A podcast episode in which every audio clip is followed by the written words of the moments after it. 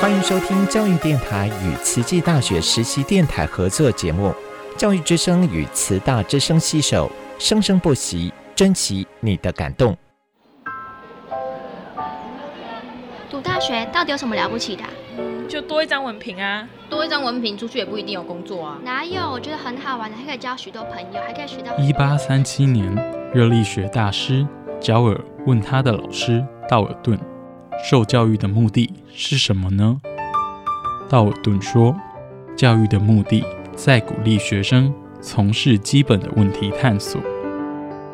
大学有许多课程，目的不是让你得到高分，而是让你了解自己。”欢迎收听由慈济大学教育团队制作主持的《大学了不起》。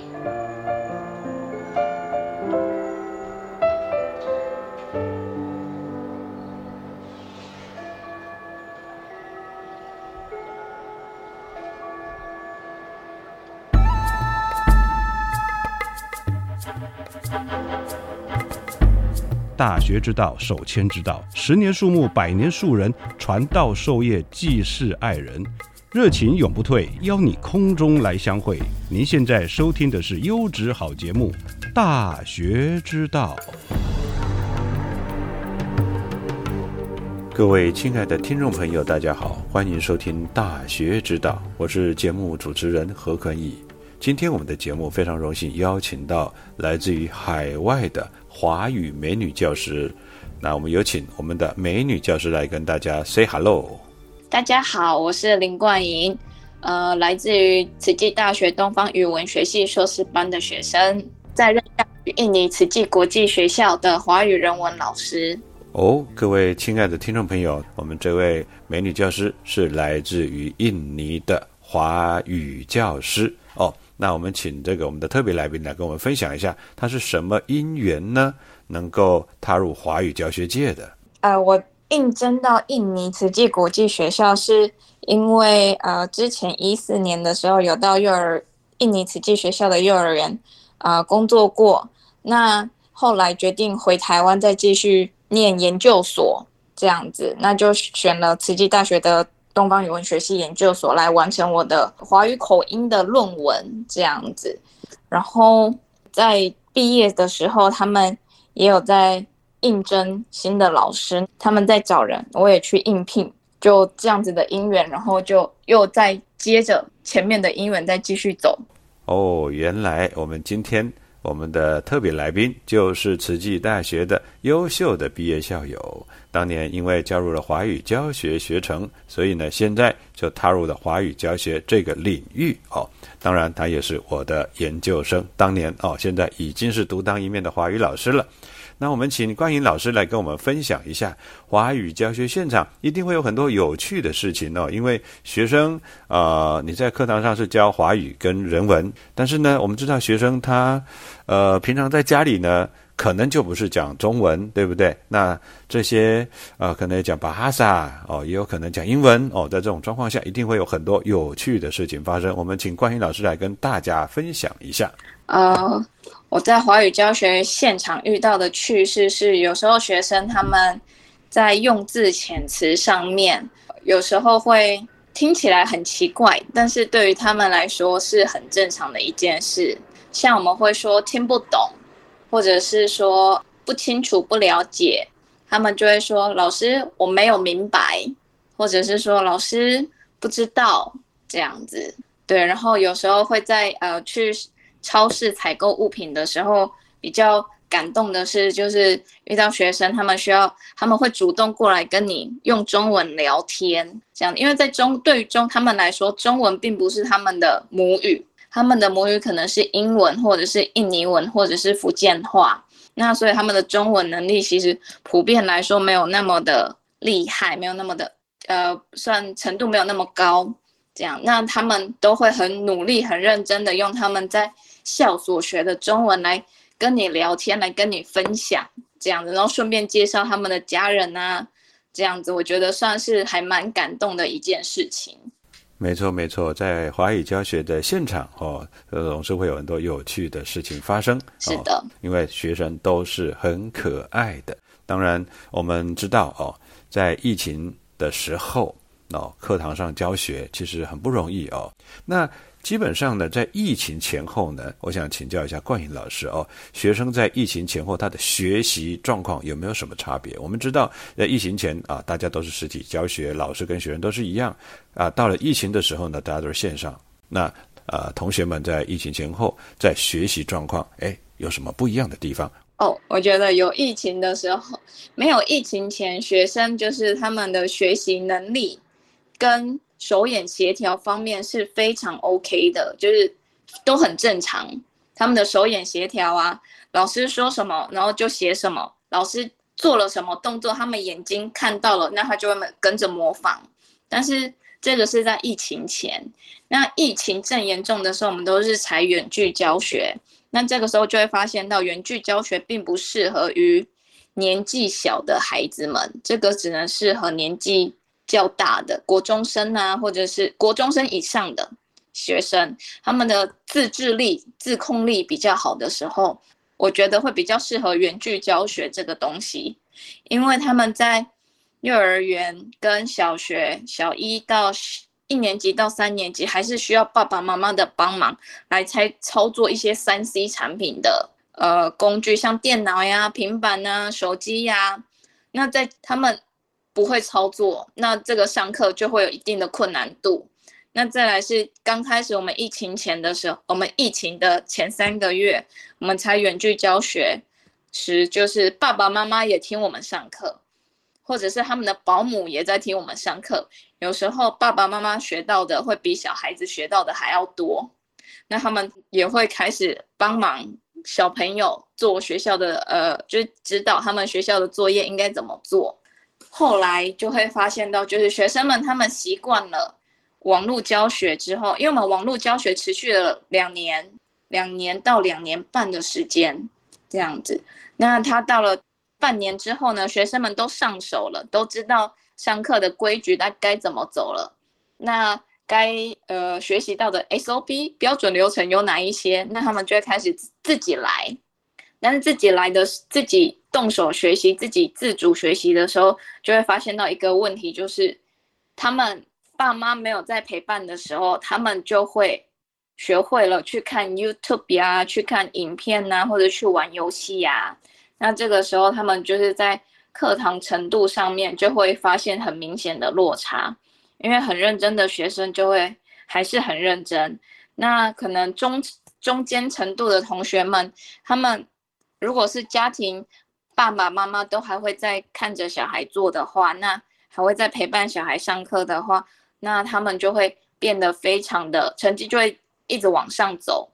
但如果是呃爸爸妈妈可能因为工作比较忙呀，那可能保姆也也不是说很很保姆也没有在旁边陪伴的话，那他们可能就会注意力不集中，那他们就会呃会很明显的发现到。两年的远距教学，你要说它长也不长，但你要说它短也没有那么的短。对学生来说，尤其是现在的一年级的学生来说，他们是真的，呃，老师们在教学有感受到很明显的，呃，差异。跟往年比起来，现在的学生他们可能在识字上面呢，在握笔写字方面呢，呃，都是需要很多很多的时间在。引导他们去做、去写、去说，或者是去画这样子。所以疫情影响孩子的学习是一件，呃，我觉得还蛮大的一件事情。是算慢慢恢复了，但断了两年的面对面的机会，学生们他们连社交的，呃，他们也不太懂得怎么跟朋友社交了，因为在家大家都。呃，爸爸妈妈都会觉得没关系，呃，然后都会很宠小孩子嘛。但是在学校，他们没有人会宠着他们，会很公平的对待每一位学生。那他们呃，心理压力嘛，会比较大一点。但爸爸妈妈的心理压力会更大，因为爸爸妈妈会开始担心小孩子。原来学校的东西对有些老学生来说不是那么的简单，那他们就要花更多时间在陪伴他们。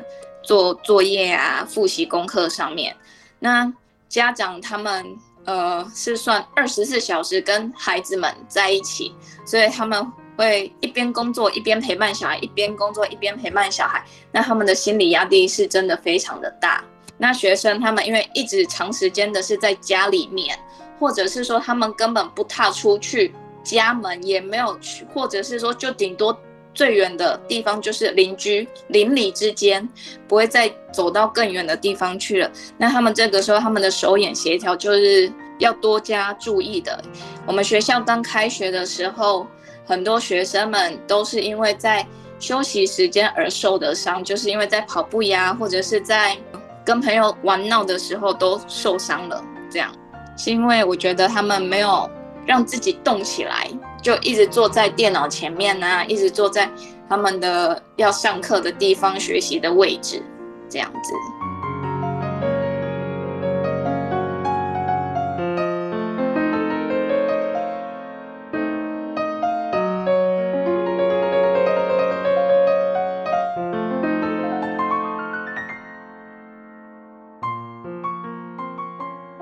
我们知道，冠英老师在。雅加达的慈济学校哦，负责的是华语课程，那里面呢也有人文的教学哦。在人文教学里头，近思语教学是最重要的一门课程。那我们想请冠英老师跟我们分享一下近思语教学在海外是如何推展的呢？因为有时候我们会教学生们华语课的时候，会教他们一些物品的东西嘛，东西一些物品类的咨询。那这个时候就可以跟他们讲说，就是。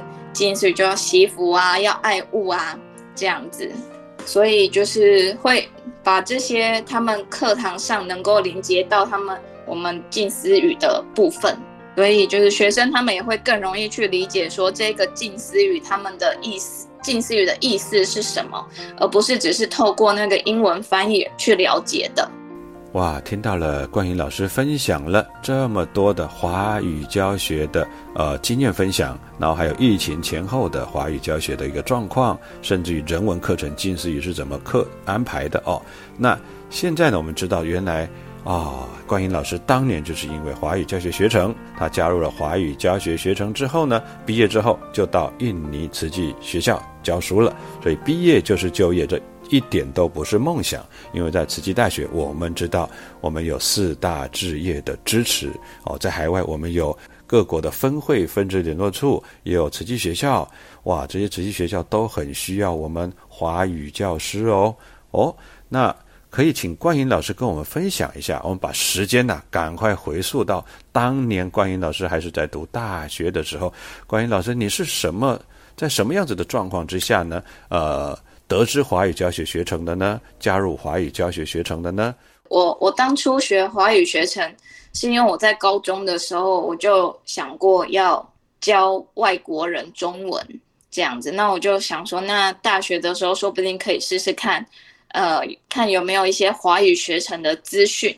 那等到大三，啊，我那时候是念英美系嘛，那英美系大三之后就是课业的压力没有那么的繁重了。我就开始网络上，就是在学校的资讯网上面看有没有关于华语学程的一些课呀，然后就看到了东语系的华语学程，那我就开始就是跟我妹妹两个人一起去修华语学程的课程，那也是希望就是呃未来毕业后能够找一份呃工作。哇，我们知道关于老师当年大学的时候参加华语教学学程，所以利用暑假哦，我记得当年二零一四年，他跟他的双胞胎的妹妹两个人一起哦，参加我们二零一四的团队到泰国去执行华语教学的一个实习。对对对，我一四年呃英美系毕业之后，就跟何老师的华语团去泰国华语老师的实习一个月。那我们不是除了只有教华语，那我们也去呃服务泰国的一些民众。那我觉得最有印象的是泰国的老兵们，就是活生生的历史在眼前。那个时候看他们会觉得很像在看自己的爷爷奶奶，但是自己的爷爷奶奶他们可能都会有很多很多的子孙围绕着他们呐，或者很多家人的陪伴围绕着他们。但是在泰国的那些老兵们，他们就是。呃，他们唯一的家人就是他们的战友，但他们因为年纪大了嘛，那战友也会一个接一个，一个接一个的过世。剩下的人就会越来越少，越来越少，越来越少。这样我就觉得，嗯，看到他们，然后我就想到自己的爷爷奶奶、外公外婆，那我就心里很蛮难过的那个时候。然后还有去帮忙服务那个呃曼谷，曼谷也有一户人家，就是一个媳妇，她的先生过世了，但是她的呃婆婆也不待见她，所以婆婆把她赶出家门，那她就要另外自己再找一个地方住。那她一个人，她也没有孩子，也。也没有人可以帮助她，所以那个时候我们去帮她送物资的时候，就想说能帮她，那很像在帮自己的家人们这样，因为她的年纪也跟我妈很像，我就觉得嗯，她也蛮可怜的，就是因为丈夫过世了，婆婆也不喜欢她，然后就把她赶出家里，那她也没有人可以依靠，那她唯一能够依靠的就是慈济人，我觉得，因为就是。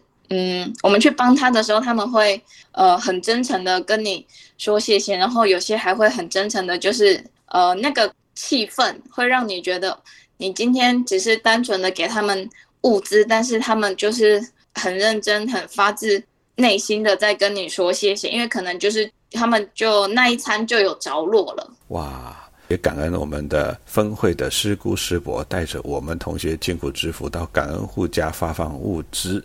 各位亲爱的听众朋友，我们听到了冠英老师哦，从大学到现在的一个哇良师的培养历程哦，真的是觉得华语教师这条路也真的是多彩多姿，非常有趣哦。而且毕业就是就业，可以到海外去感受一下不同的国家国度的人文风情。呃，参加华语学程呢，除了可以让你能够。增加自己的华语教学能力，那也有很多海外的海外的实习点，那你可以去选择去参加。那选择海外的实习点的时候，其实你也是另类的，在看自己适不适合到海外去工作。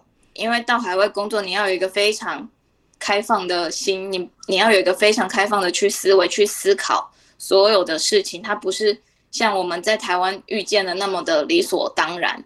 到国外就是从零开始，所有的东西都是很新的，都跟你本身的文化冲击是很不一样的。那也是可以学到很多，也能够见识到很多。那也可以跟很多不一样的国家的人交朋友。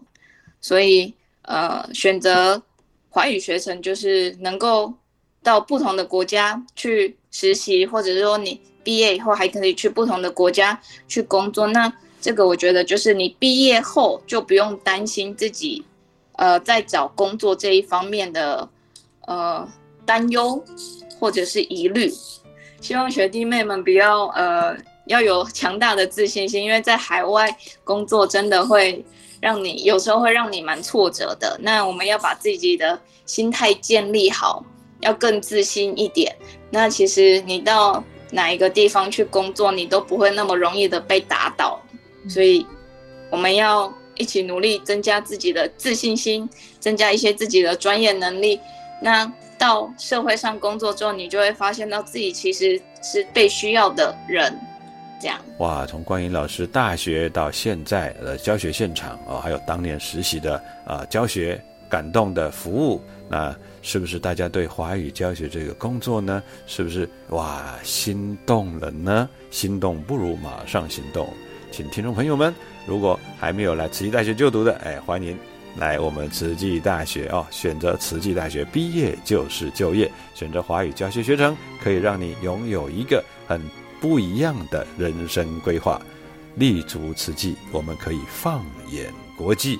今天我们的节目非常感谢我们海外华语美女教师冠英老师来跟大家分享。不会，谢谢，谢谢何老师。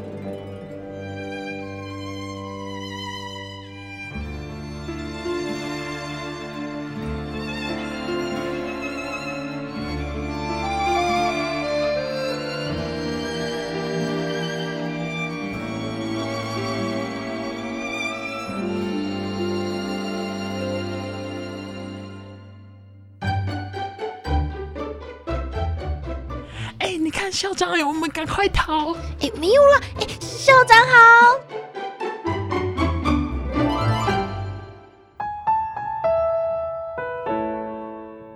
大家好，我是慈济大学的校长刘怡君，欢迎大家来到校长聊天室。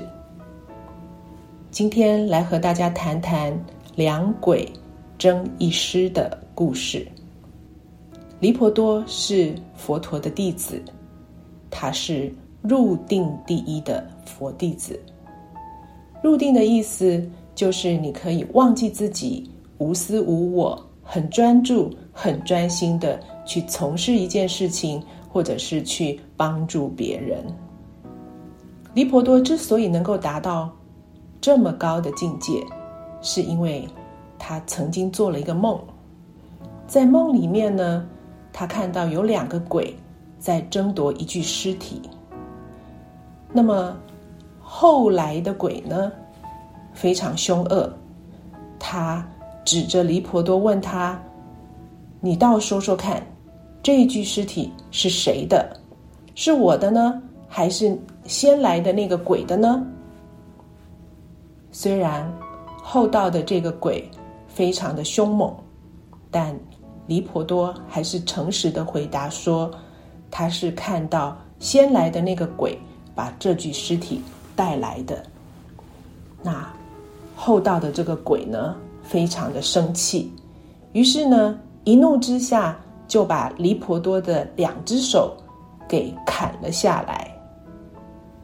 那先到的这个鬼呢？为了要报答离婆多，于是呢就把尸体上的两只手给拆解了下来，装到离婆多的身躯上。离婆多梦醒之后，发现啊，他觉悟了，自己的身体不是自己原来的身体，只有我们的心还有本性才是真实的。这就是假和合身的道理。什么是假和合身呢？也就是我们对于我们所有的身体要能够了解，我们只有使用权，并没有所有权。我们生出来之后，如果没有好好使用、爱护我们的身体，身体终究会老去腐败。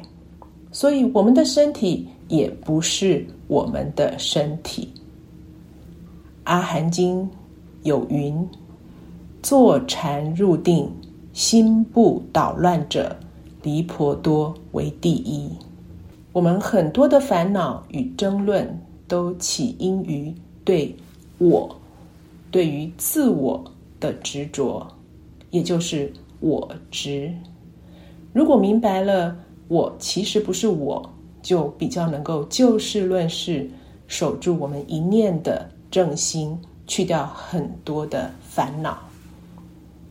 所以那些能够冲入火场救人的消防员，舍身奉献的大体老师，一站数十个小时的外科医师，废寝忘食的护理师，不顾危险保护人质的警察，不离不弃。提携学生的老师，都是能够忘掉自我、无私入定的离婆多。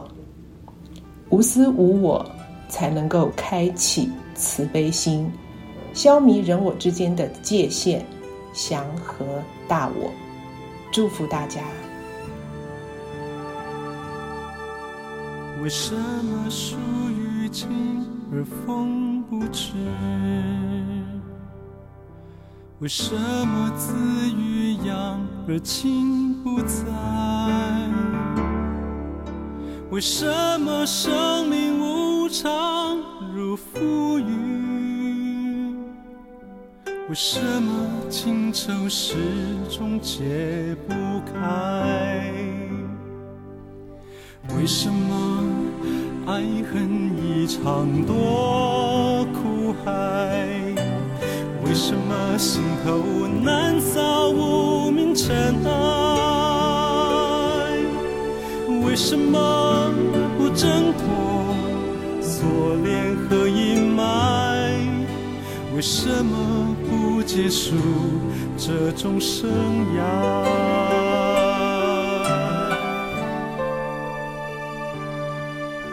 此情为什么煎熬又澎湃？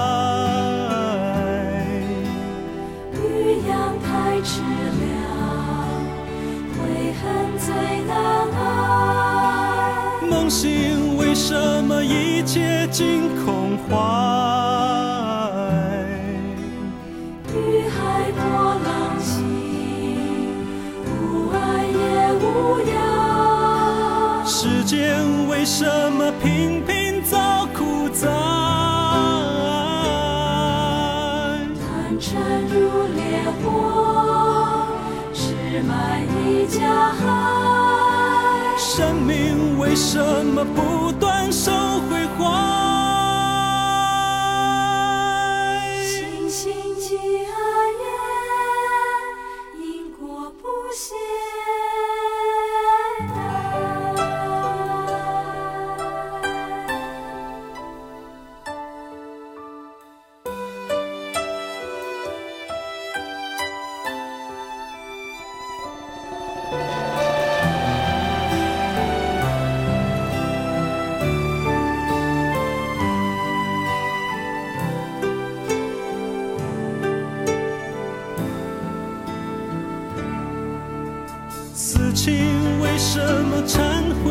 起来。